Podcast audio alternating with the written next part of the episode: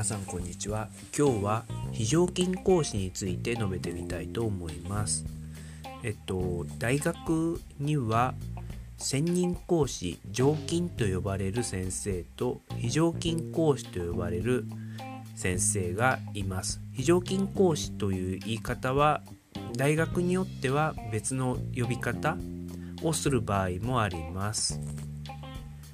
まあ、あのいずれにせよ常勤講師というのはその大学に直接雇われてフルタイムで働く先生である一方非常勤講師というのは1つの授業2つの授業のためにその大学に来て教えてまた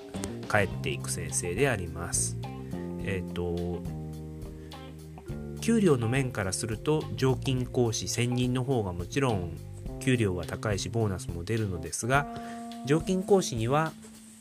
大学運営の仕事や、えー、オープンキャンパスや、えー、高校営業などそういうもろもろのその大学の業務をする必要がある一方非常勤講師というのは授業を教えて成績をつけてそれで終わりですので、えーと、しがらみのない、えー、生活ができると思います。ただ、えーと常勤講師のその待遇と非常勤講師の待遇はかなり違うのでそれが問題になっている点もあります。いずれにせよ非常勤講師ですが、えっ、ー、と、1コマ90分でだいたい安くて1万円なので、えっ、ー、と、だいたい1年30コマ15コマ15コマ30コマやれば30万円プラス交通費くらいはもらえるわけです。なのでえっ、ー、とすごいやり手の人で5コマとか6コマ持ってる人はそれだけで200万弱稼ぐことができます。また聞いたことあるのですが首都圏で英語の非常勤をやっていた人は最大14コマやっていたこともあるそうです。もちろんやったとしてもその400500万くらいしかならないのでその常勤講師と比べるとその何ていうか労力や手間とかを考えると結構大変なお仕事なのですがえっと、理論的にはそれくらいは稼ぐことができるということになります。他方、えっと、地方都市関西圏でも結構苦しいっていう話を聞くんですが地方都市の場合その非常勤の駒がそもそもなかったりするので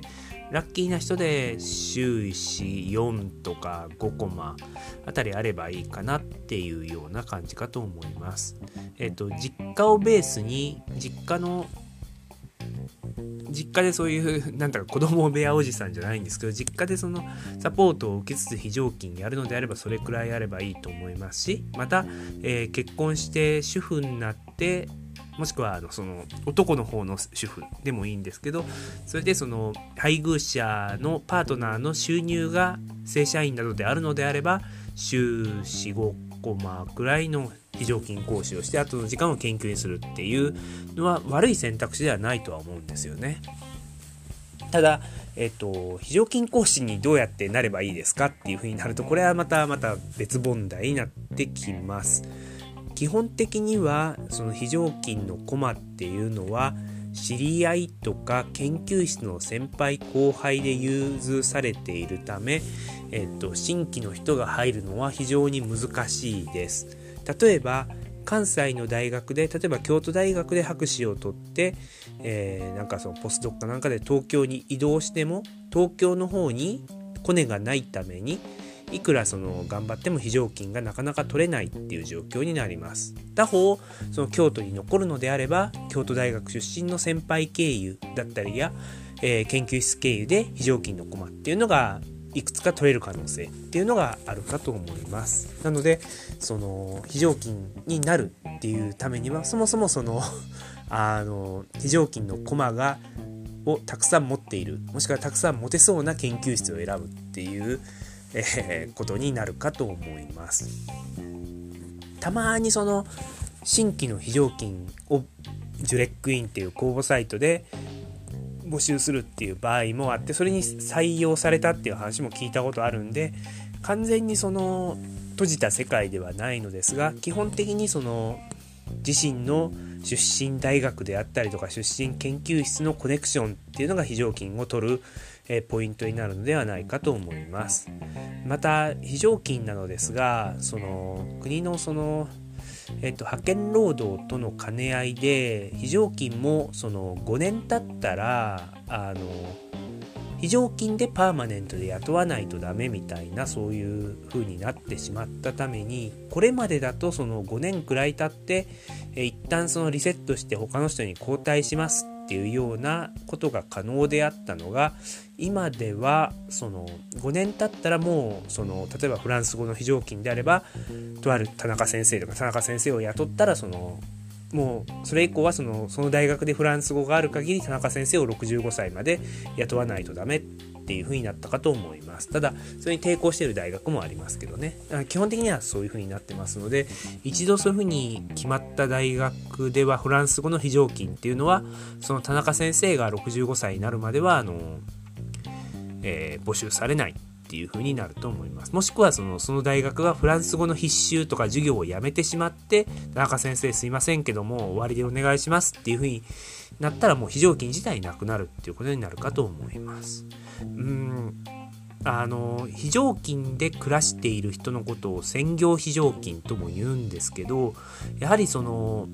専任になれなくて非常勤で暮らしている人もいるためその非常勤の人の地位を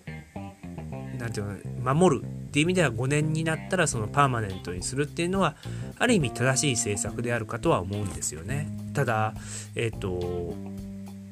そういうふうにその5年経ってしまうとその人を65歳まで雇わないとダメっていうふうになってしまうと、えー、非常勤が欲しい若手にとってはなかなか非常勤のその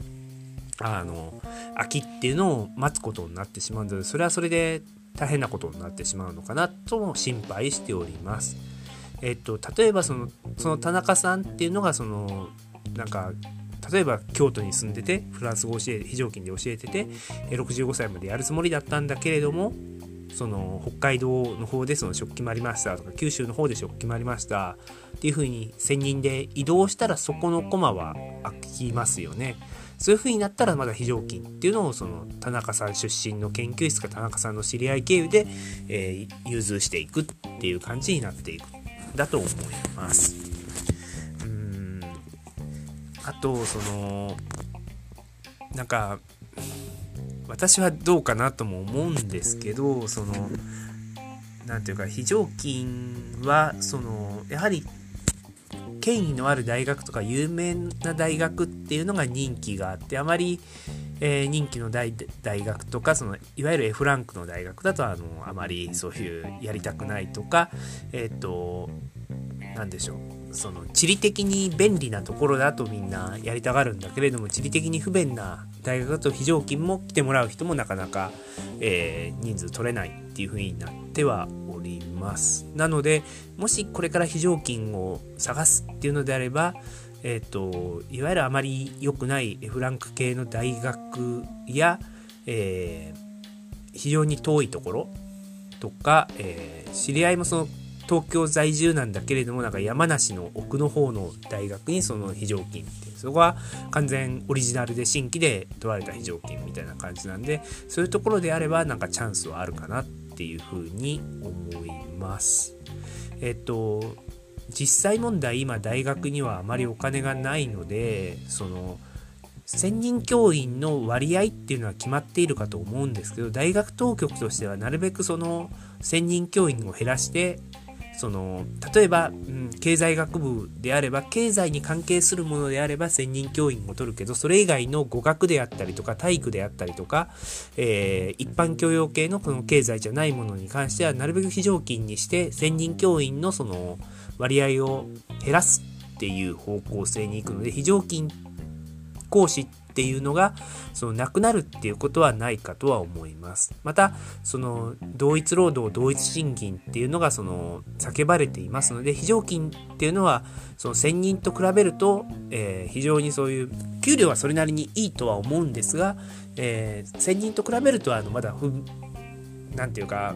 不公平な面もあるのでもしかするとその非常勤の待遇は上がるっていう可能性はあるかと思います。ただ、それは幸せなことかと言いますと、うーん、どうなんだろうって思うところがありまして、その分その常勤の数が減ったりとか、常勤のその待遇が悪くなって、非常勤が増えてしまう。私の友人の言では、言うには、その、常勤と非常勤の間の微妙なその、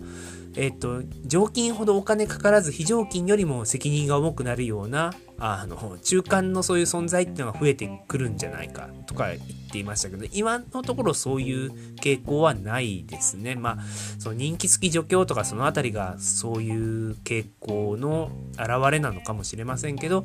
えー、そんな感じの状況になっております。この非常勤に関してはまだ喋り足りない面もありますので、えー、もうちょっとまた突っ込んで話してみたいと思います。今日はこれくらいにしておきたいと思います。ありがとうございました。you